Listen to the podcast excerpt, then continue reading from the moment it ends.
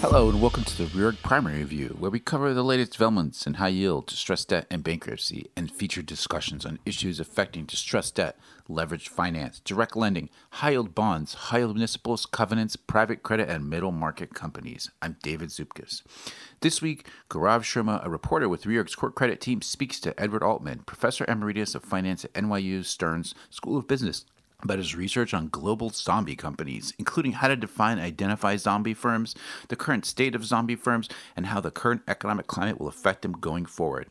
And as always, weekly review coverage and a preview of what's coming next week with Kate Thomas. We'd like to hear your feedback to help us improve the podcast experience, so please take a moment to complete the short survey at the link attached to this podcast and let us know how we're doing. It's Monday, July 31st.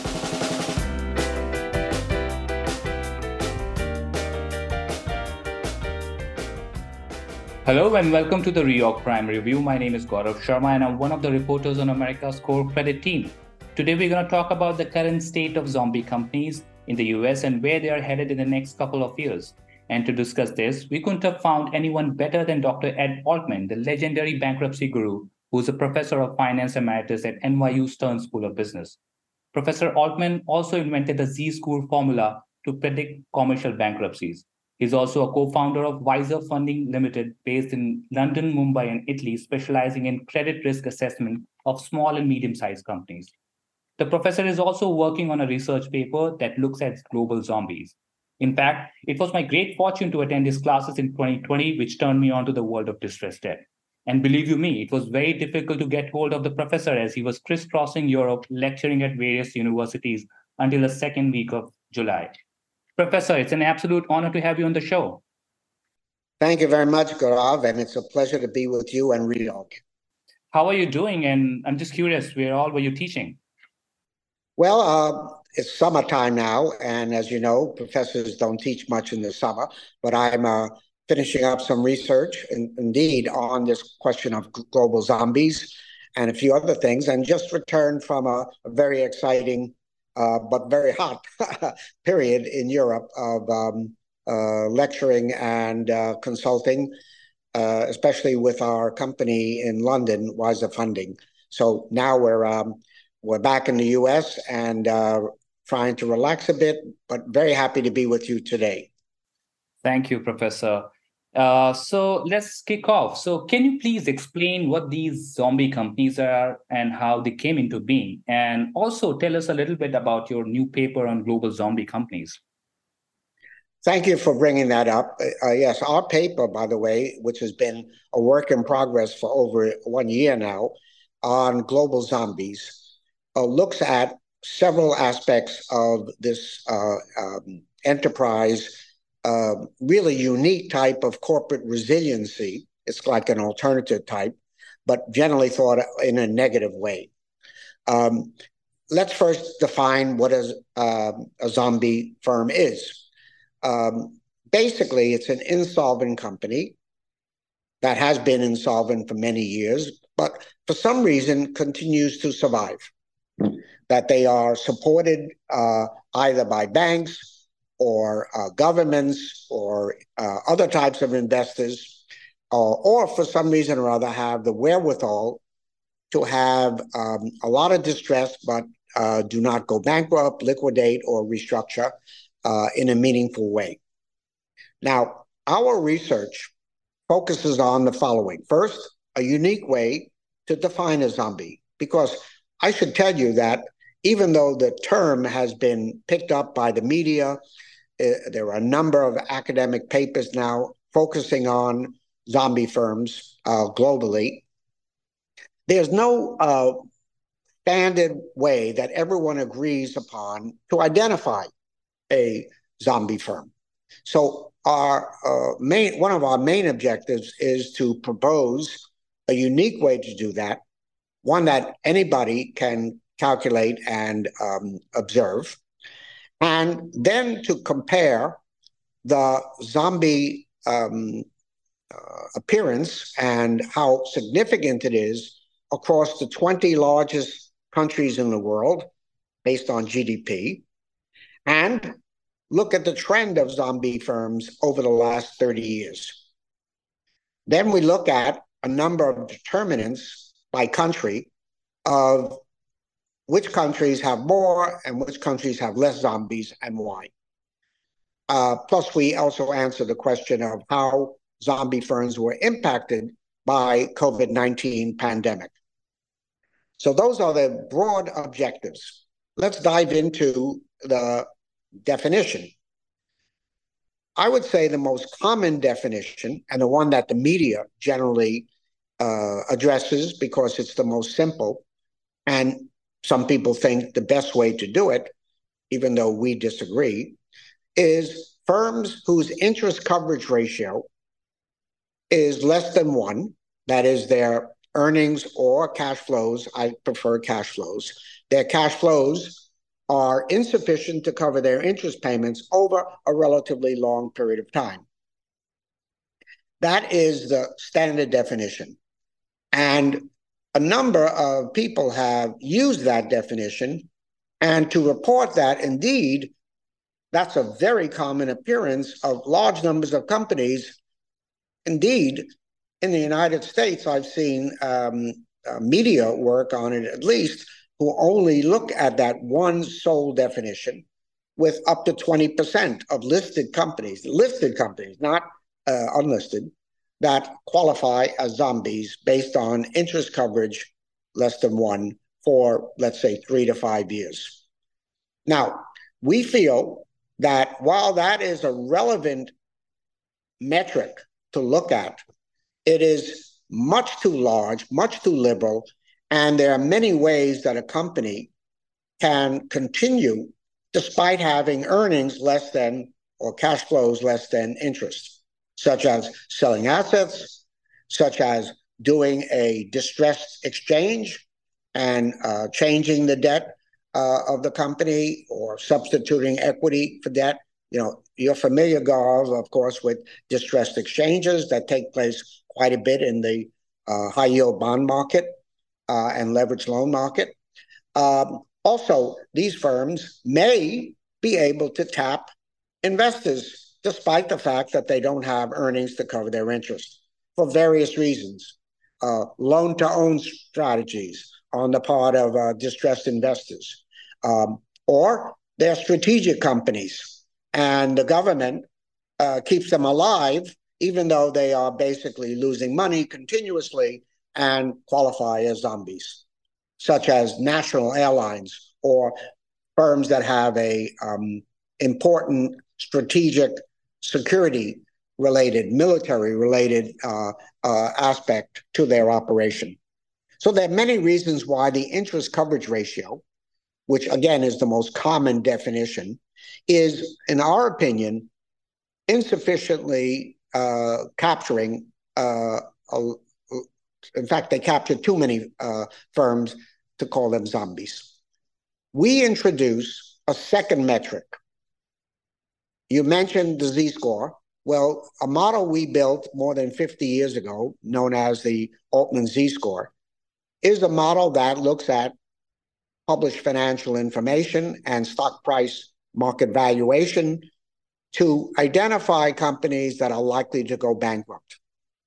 Our argument is if a firm passes that test, so to speak, for several years, uh, at least a three year moving average, but doesn't go bankrupt, that helps qualify them as a walking dead, a zombie firm.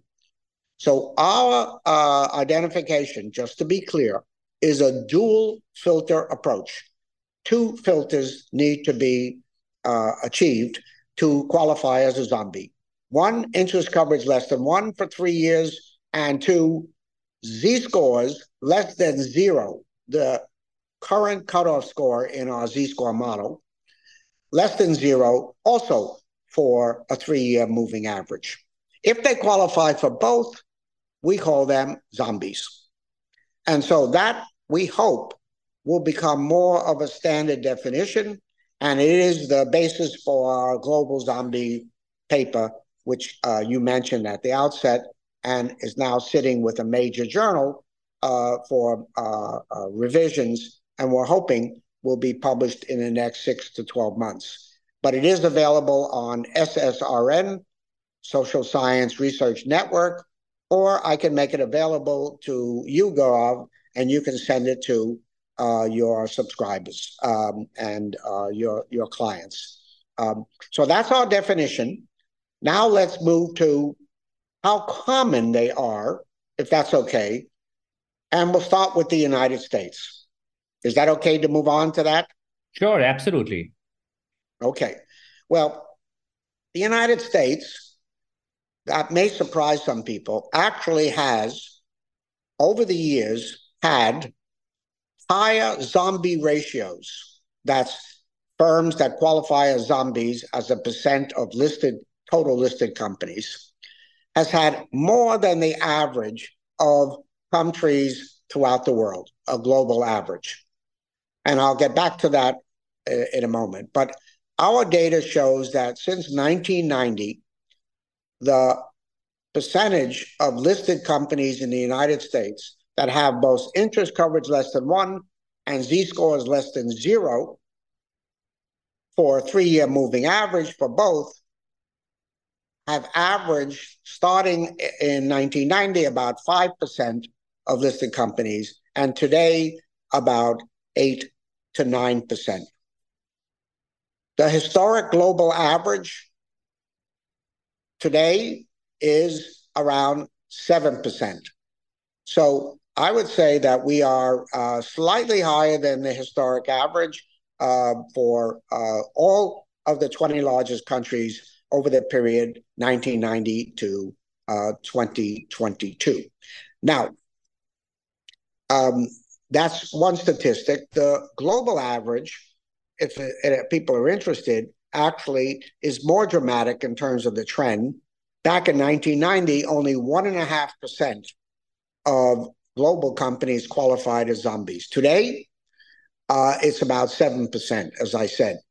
So 7% of global firms qualify. Now, the um, uh, people who use the um, definition of uh, interest coverage less than one for three years, that number is close to 20%. And in fact, some countries like Canada and Australia, surprisingly to some, have an enormous number of zombie firms that that do not qualify, uh, uh, sorry, that qualify as zombies based on interest coverage less than one, uh, and that's the reason. The reason is they have a very large number of companies in Canada and Australia and a few other countries that are basically uh, um, shell companies that are listed on the exchange with the possibility that they will grow and uh, have uh, very high returns to investors. But they are speculative because they are mainly mining companies. And these mining companies generally have very little, if no earnings for many years. Uh, and therefore, if they have debt, they're going to qualify as zombies. In the uh, hope and um, speculation that they will uh, discover some um, uh, commodity or rare mineral or oil or whatever uh, and become a very um, uh, successful high return company. But for the most part, they fail after many years of being zombies. Um, and I'll come back to what happens to zombies after they are identified if you're interested later on. But back to the uh, conclusion then about global zombies, using our dual filter approach, we estimate that today the United States has little under 10% of, um, of their companies uh, that uh, qualify, uh, and yet they continue. Um, and um, I think, or we think, one of the main reasons why a US company has a better chance to survive when first categorized as zombies is because of our sophisticated and very liquid, excuse me, um, um, capital markets. Now, that might sound strange. A sophisticated capital market is actually promoting zombies. And I believe that's the case because we have um, in the United States the ability of very marginal companies, perhaps with their rating, the lowest rating if they're rated, or uh, shadow rating of something like triple C, way below investment grade, and the lowest among the high yield uh, junk bond market. And yet, over time, they've been able to tap the markets for new financing, particularly in high liquid periods. Uh, and this took place in the last couple of years until late 2022, when the liquidity of even the most risky companies was quite high. And I guess we have a lot of sophisticated investors who say, well, the company's losing money, it's selling at a low price and a high yield, very high yield. I'm going to invest in it because I know better than the market. I know better than the average for triple C's, which, by the way, uh, the uh, default likelihood of a triple C new issue in the United States over the last 40 years is close to 50% within five years. And yet, they're able to get financing. Uh, I estimate that uh, looking at data from the major rating agencies, that maybe about uh, 12 to 15% of all new issues in high yield bonds are rated triple C. Of course, that varies over time. Lately, it's much lower than that because of the tighter liquidity. But overall, triple C companies, I would say that more than half of which qualify as zombies, uh, uh, are able to get financing. And that does not exist in most of the countries of the world. In fact, probably no other country is as liberal and um, taking risks uh, with the hopeful anticipation of high returns. Think of it this way, Gaurav if I'm a, a, investor in high yield bonds or a distressed investor looking at um, bonds yielding 14, 15%, uh, which is now one definition of a distressed company on the uh, high yield bond market. Um, you know, uh, in bonds and uh, in payoffs, there's only two places you can go heaven or hell. Heaven is you buy a distressed bond or a bond with a very high yield, and it goes back to par and pays off at maturity. That's heaven. So there you earn, of course, um, uh, yes, uh, there you earn uh, a very high return uh, plus uh, capital appreciation. So the generalization is that liberal financial markets help support zombies. Now, how serious are having a lot of zombies in an economy? Well, most economists believe that it's a misallocation of resources. Uh, and perhaps we can get into that in your next question. Uh, but um, you know, uh, I believe overall the negativity of having zombies outweighs the positivity of perhaps providing employment for uh, for workers and strategic industries. So that's kind of a summary of our overall results from our research paper, uh, and I'm happy to answer other questions.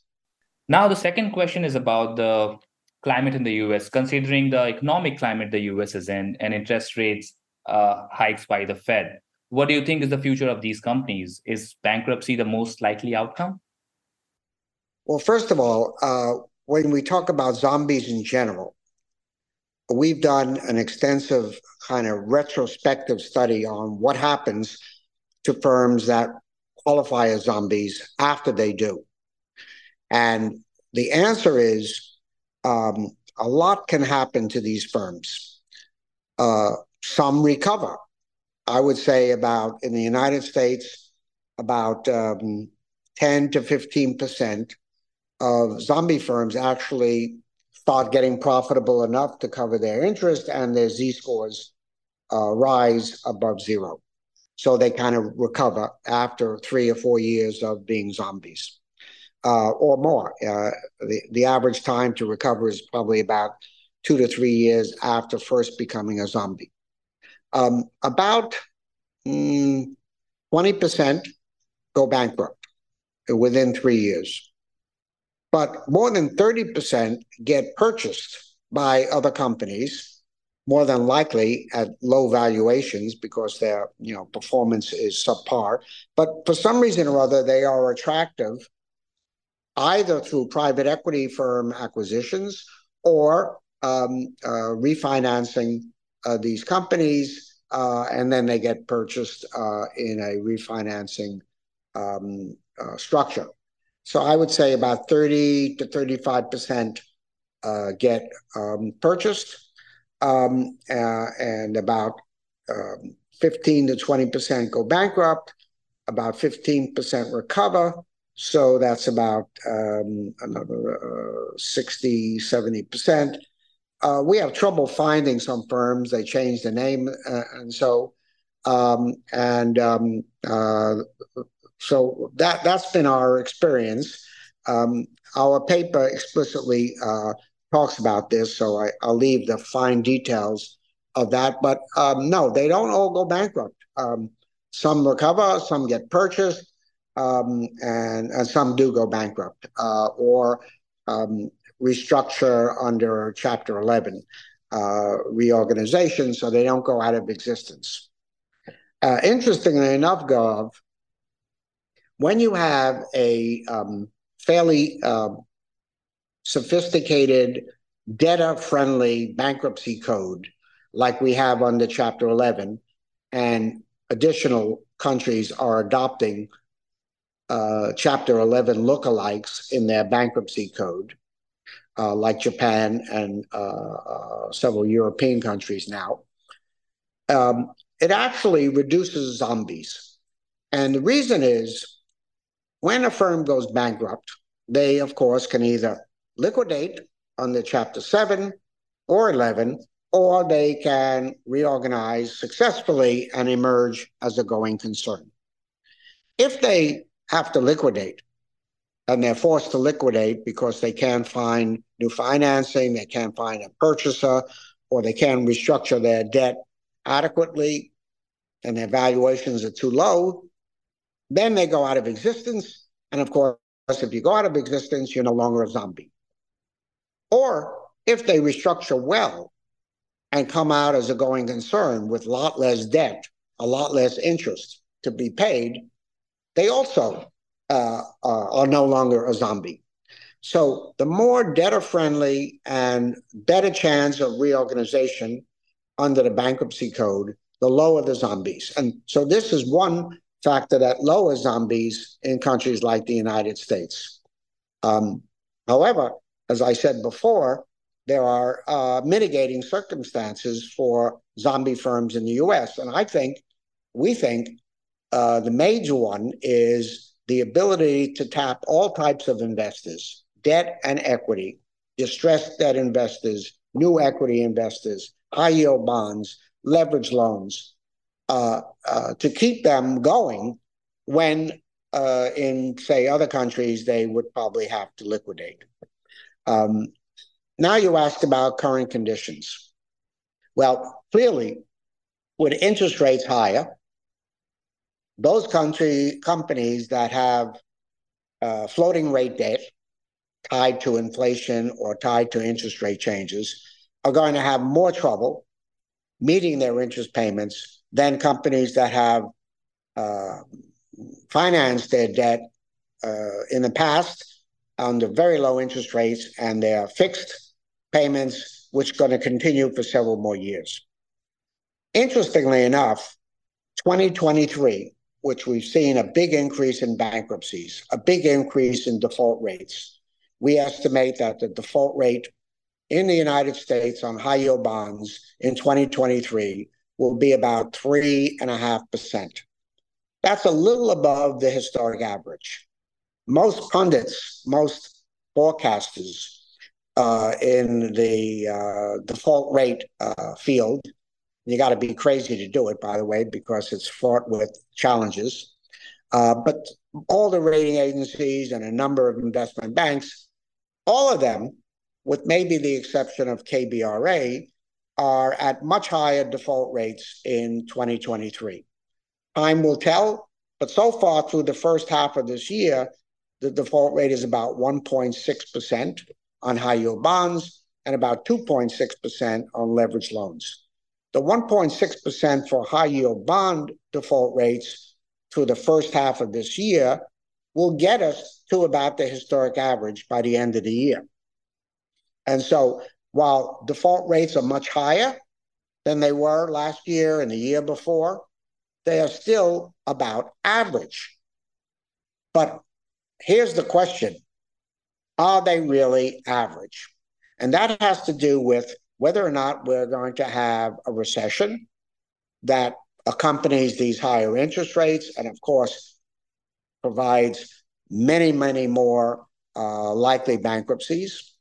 Or are we going to have a soft landing or no landing? And the com- country, as the latest data shows, with uh, 2.6% GDP in the second quarter, we may avoid a recession. My research has shown that if we observe several years in a row of rising default rates, but still at lower or average levels, if the subsequent years, like 2024 and 2025, are coincident with a recession and these increasing default rates for several years, that is a harbinger, a forecast of a major spike in defaults, delinquencies, and credit rationing for uh, marginal firms and a liquidity problem. And it could even go to 8, 9, 10% default rates, which is one definition of a, a credit uh, crisis. But, um, and of course, getting back to zombies, if we observe, and particularly we're talking about not this year, because the number of companies whose debt is coming due this year is very low.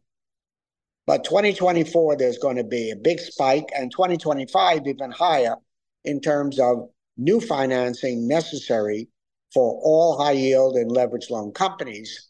And that will, if combined with a recession and higher interest rates, we're going to see a major increase in default rates. Of course, that is speculation on the state of the economy. There's no question in my mind that we're going to see rising default rates, even if we don't have a recession. But if we do, and with the enormous amount of debt that has been issued in the last several years, ironically, during a crisis pandemic period, um, we're going to see much more distress in the debt markets. Uh, and last thing I'd like to mention, if I may, I've been scratching my head wondering why the required rate of return on the part of investors in risky debt, high yield bonds, and leveraged loans are still, even with these higher defaults and um, uh, more distress among companies, even with that, the required rate of return or the spread over risk free treasuries is still below the historic average. Why are investors so sanguine about the default risk of risky debt when all the indicators that I'm looking at, or almost all of them, are pointing to a much higher default rate scenario in 2024 and 2025? Normally, they would be increasing their required rate of return, their spread over treasuries, which for high yield bonds averages around 5%. Right now, it's around 4% spread. So we're quite a bit below what I thought would be an appropriate risk premium on the part of investors. But it hasn't happened. And I'm scratching my head. You know, many times people say, well, the market is always right. And maybe these sophisticated investors know something that we don't know. But it seems to me that the required return, the spread, the risk premium should be higher than it is today. And therefore, we think that the number of zombies will increase, uh, especially if um, they do not uh, have to liquidate under a, um, a, more stressful scenario. If they have to liquidate, then the increase in the zombies won't be as much. But I don't think that's going to happen, at least not for another six to 12 months. Very, so very. Hope, hopefully that answers where we are today. Of course, someone once said, Gaurav, never forecast. But if you do, never put it in writing. But if you do, do it frequently because you may be wrong in the short run and make up for it with changing your forecast. I've always practiced a relatively um, not so frequent forecast, although you know with uh, you know, demand on the part of uh, uh, our analytics for distressed debt and high yield uh, and leverage loan defaults, uh, I'm uh, forecasting more frequently than I have in the past. Hopefully, those answers your your questions, and I'm happy to speak to anything else you'd like to ask about yeah. zombies. Yeah, just wanted to ask you about this. Uh, sometimes it this uh, it happens that these zombie companies manage to avoid bankruptcies, right. and if they do, isn't it good for the economy?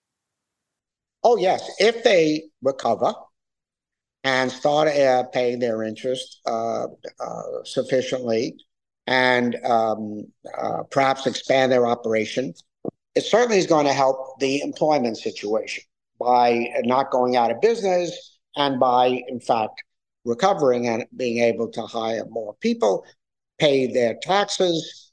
Uh, so I think from a net net standpoint, a reduction in zombies uh, to companies that are now profitable. Well, of course, they may have built up tax loss carry forwards enough to not pay taxes, but they certainly will probably um, be purchasing more from their suppliers, hiring more uh, employees. And so, net net, that is a real benefit to uh, the economy. Very well explained, uh, Professor. Just wanted to know about how will restructurings work for these companies, or you know, can we expect more lender on lender violence in the coming years? Well, uh, there are various types of violence, as you call it or I would call it creative uh, distress um, um, procedures to keep the firm alive.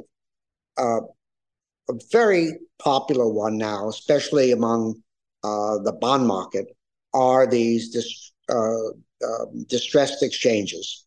Um, and I would say most law firms specialize now uh, in saving a company or trying to save it first with an exchange either debt for debt, uh, longer maturities, changing interest rates, or uh, cash at a discount uh, to um, pay off the debt holder, or, and the most um, efficient one uh, from the firm standpoint anyway, is an equity for debt swap. And so the company swaps equity for debt and therefore has less debt, has less interest, and no longer qualifies as a zombie. Most law firms are pretty um, advanced now in dealing with these, especially in the high yield bond market. Um, now, the real question after that is whether or not that restructuring, which deals only with the capital structure of a company, is sufficient to turn around the company. And my research shows that 30 to 40% of those types of restructurings, the so called distressed exchanges, end up in bankruptcy anyway within three years.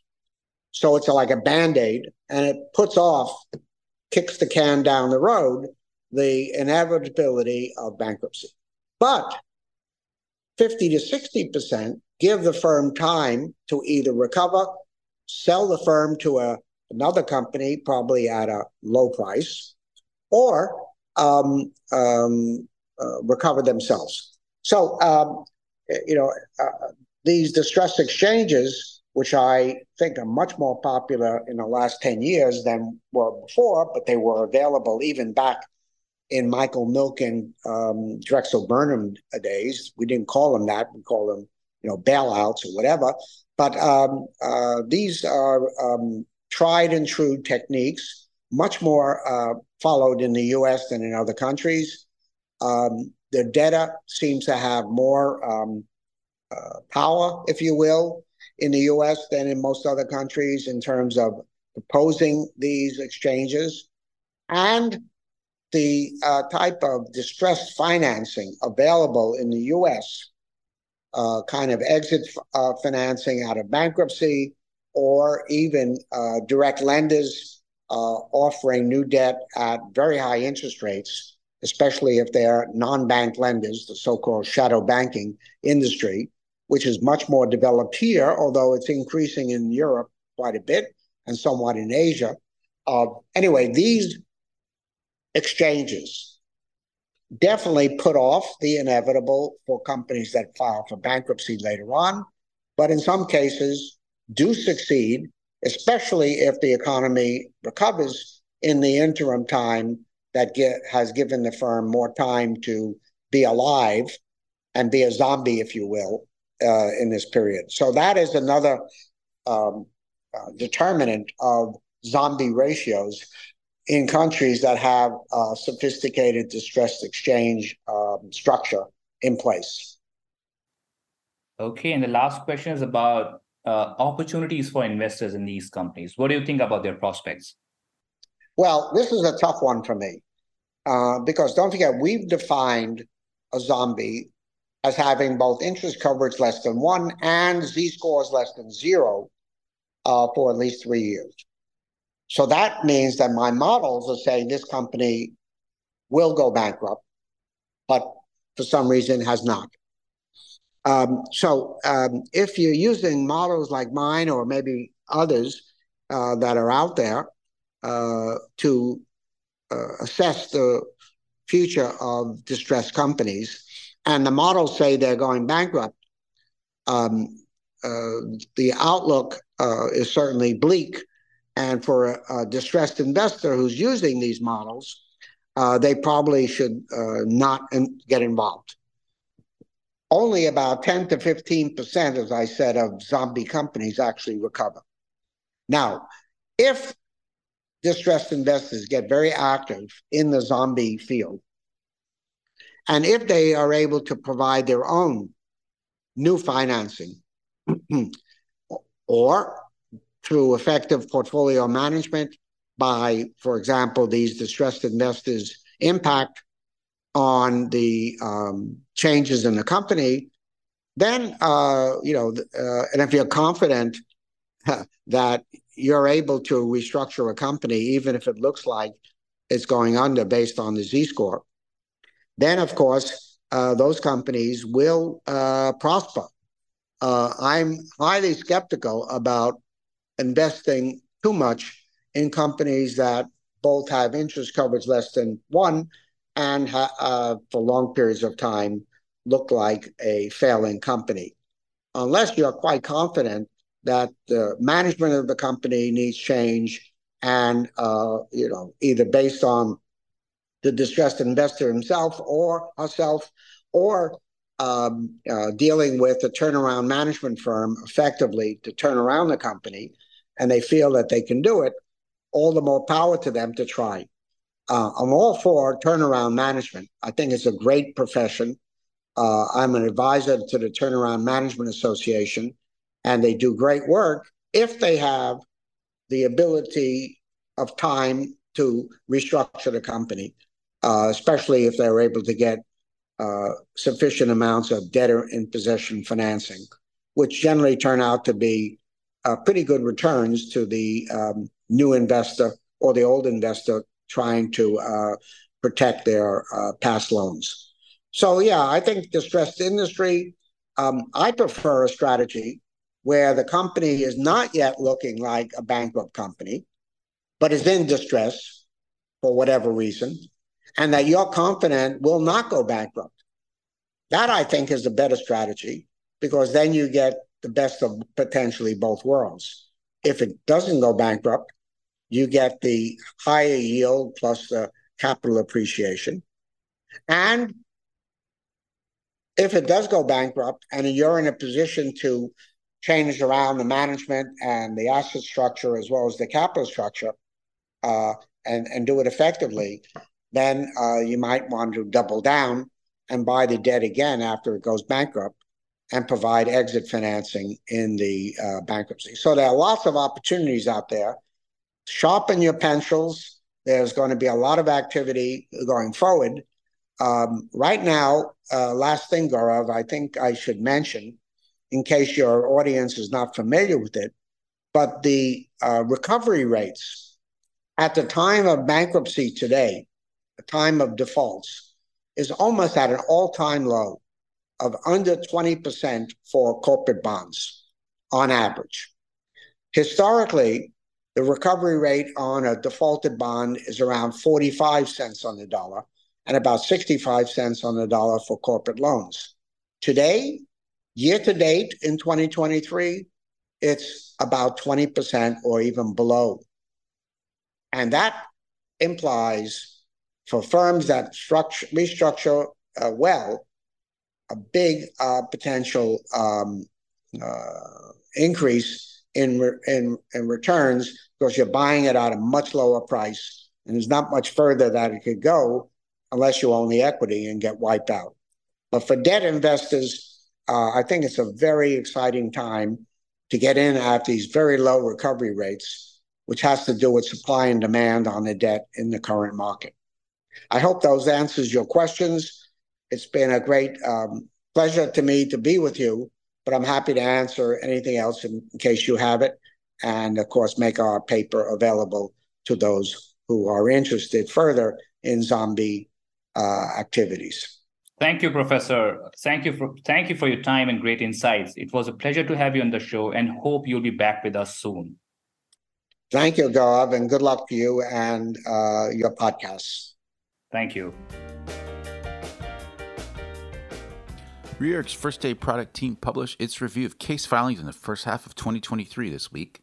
The year began strong. The first half of 2023 closed out with 228 cases large enough for our coverage, representing an 86% increase in filings from the first half of 2022, a 45% increase from the first half of 2021, and a 9% decrease from the first half of 2020. The consumer discretionary healthcare and real estate sectors had the lion's share of cases, with more than $10 million in liabilities, with real estate making up 21% of such filings, and consumer discretionary and healthcare each comprising 18%. Also, in the latest installment of the Reorg Court Opinion Review series, Reorg's Kevin Eckhart discusses the AMC settlement release decision and Endo's gifting strategy in its 363 sale process. Eckhart also discusses recent moves in the Sorrento Therapeutics bankruptcy and a recusal fight in the Highland Chapter 11. The recusal dispute focuses on two novels written by Judge Stacy Jernigan. To access Reorg's court opinion review and other premium content, please reach out to a Reorg representative. For in-court coverage, we take a look at Party City, Purdue Pharma, AT&T, Bestwall, and Voyager Aviation. Party City filed a revamped plan of reorganization last weekend after announcing in June that it had to reforecast its projections in light of an abrupt change in performance. The revised plan reflects a new agreement supported by 89% of holders of secured notes claims, the pre-petition ABL agent, and the official committee of unsecured creditors. The plan is premised on a substantially lower valuation. Debtors estimate that the reorganized enterprise value would range from 450 million to 775 million as of a September 30th effective date, in contrast to the range of 600 million to 925 million in the previous valuation analysis. The U.S. Court of Appeals for the Second Circuit denied the U.S. trustee's motion asking the court to stay its May 30th decision upholding the Purdue Pharmacy non debtors plan releases pending the UST's petition for review of the ruling by the U.S. Supreme Court. In the motion, the UST said that the U.S. Solicitor General, which represents the federal government in the Supreme Court, has approved a petition for cert to be filed by an August 28th deadline. After media reports that AT&T's lead sheath telecommunications cables could pose a nationwide public health risk, AT&T announced that it is elected to vacate a 2021 consent decree to remove lead sheath cables in Lake Tahoe.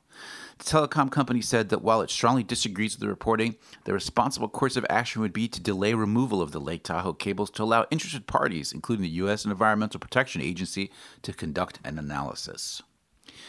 In a bench ruling issued last Friday, Judge Laura Beyer denied renewed motion to dismiss the Bestwall, Texas two step case filed by the official asbestos claimant committee and two individual claimants. The judge rejected the movants' argument that Bestwall does not belong in Chapter 11 because it is solvent thanks to a pre-petition funding agreement with the new Georgia Pacific OPCO that received the bulk of the assets in the Texas divisional merger that created Bestwall. Aircraft leasing company Voyager Aviation filed prearranged Chapter 11 cases in the Southern District of New York on Thursday. Voyager said it was forced to restructure in the wake of the COVID 19 pandemic, the war in Ukraine, and rising interest rates. Among Voyager's pre-petition secured note holders, 77 support an RSA for a plan of reorganization under which the debtors would sell substantially all assets for 743.5 million to Azure Explorer Holdings Limited. All secured and unsecured creditors of the aircraft owning entities would receive full payment in cash according to the first day papers. The debtors said they intend to fund the cases with 25 million of cash on hand. This week, Reorg reported on new advisor engagements from Pretium Packaging, Zayo Group Holdings, Packer Sanitation, and Trilliant Food and Nutrition. The largest lenders to Pretium Packaging signed non disclosure agreements as the company and sponsor Clearlake Mull Options to support the cash wrap plastics manufacturer, with Ares, KKR, Canyon Capital, and Blackstone in talks to inject new money. Currently, the restricted lenders have about 20% to 30% of the first lien term loan and 30% of the second lien, according to sources. An ad hoc group that organized with Davis Polk counsel and which is growing in size has about 45% of the first lien term loan and is aiming to represent a majority.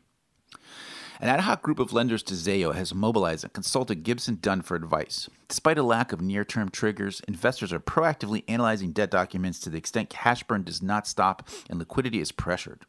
Free cash burn totaled 596.3 million in the LTM period because of the capital intensive nature of the communications infrastructure business.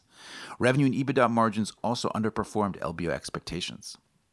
An ad hoc group of lenders to Packer Sanitation Services is working with Davis Polk's counsel as the slaughterhouse cleaning company loses customers in the wake of a child labor investigation by the Labor Department.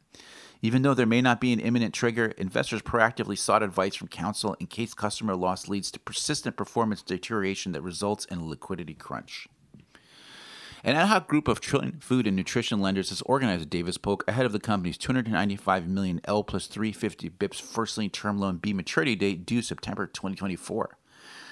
The Little Chute, Wisconsin-based manufacturer of private label and value branded beverage products was downgraded in May 2023 by S&P Global, reflecting uncertainty around Trilliant's ability to refinance its debt maturities and high leverage. Top red stories this week included Mitel up-tier participants seek dismissal of Nuveen Group's cross claims say partial participation in exchange bars Nuveen Group from challenging transaction. 16 debtors filed for bankruptcy protection in North America. Altus subordinated bonds sink after police detain COO. China high yield bonds dive again on negative news. UST discloses final X claim agent settlement. BMC Group to pay aggregate of $60,000 to various debtor estates. Aldrich Pump ACC rejects debtors' call to revoke its standing to challenge Texas two step merger, says motion borders on frivolous. And now here's Kate Thomas from New York with the week ahead. Welcome to the week ahead. My name is Kate Thomas. A longer schedule of this week's events, including earnings releases, can be found on the Reorg website under America's Week Ahead. Here are a few highlights. On Monday, the party city debtors are scheduled to seek conditional approval of a disclosure statement supplement for their amended Chapter 11 plan. The debtors filed an amended plan last week after announcing an abrupt decline in business performance back in June. Among other changes, the amended plan includes a newly structured equity rights offering, amends the treatment of pre-petition ABL lenders, and provides DIP backstop lenders with a new non cash takeout option. The Envision Healthcare and AmSurg debtors have a packed agenda on Wednesday as they push toward plan confirmation.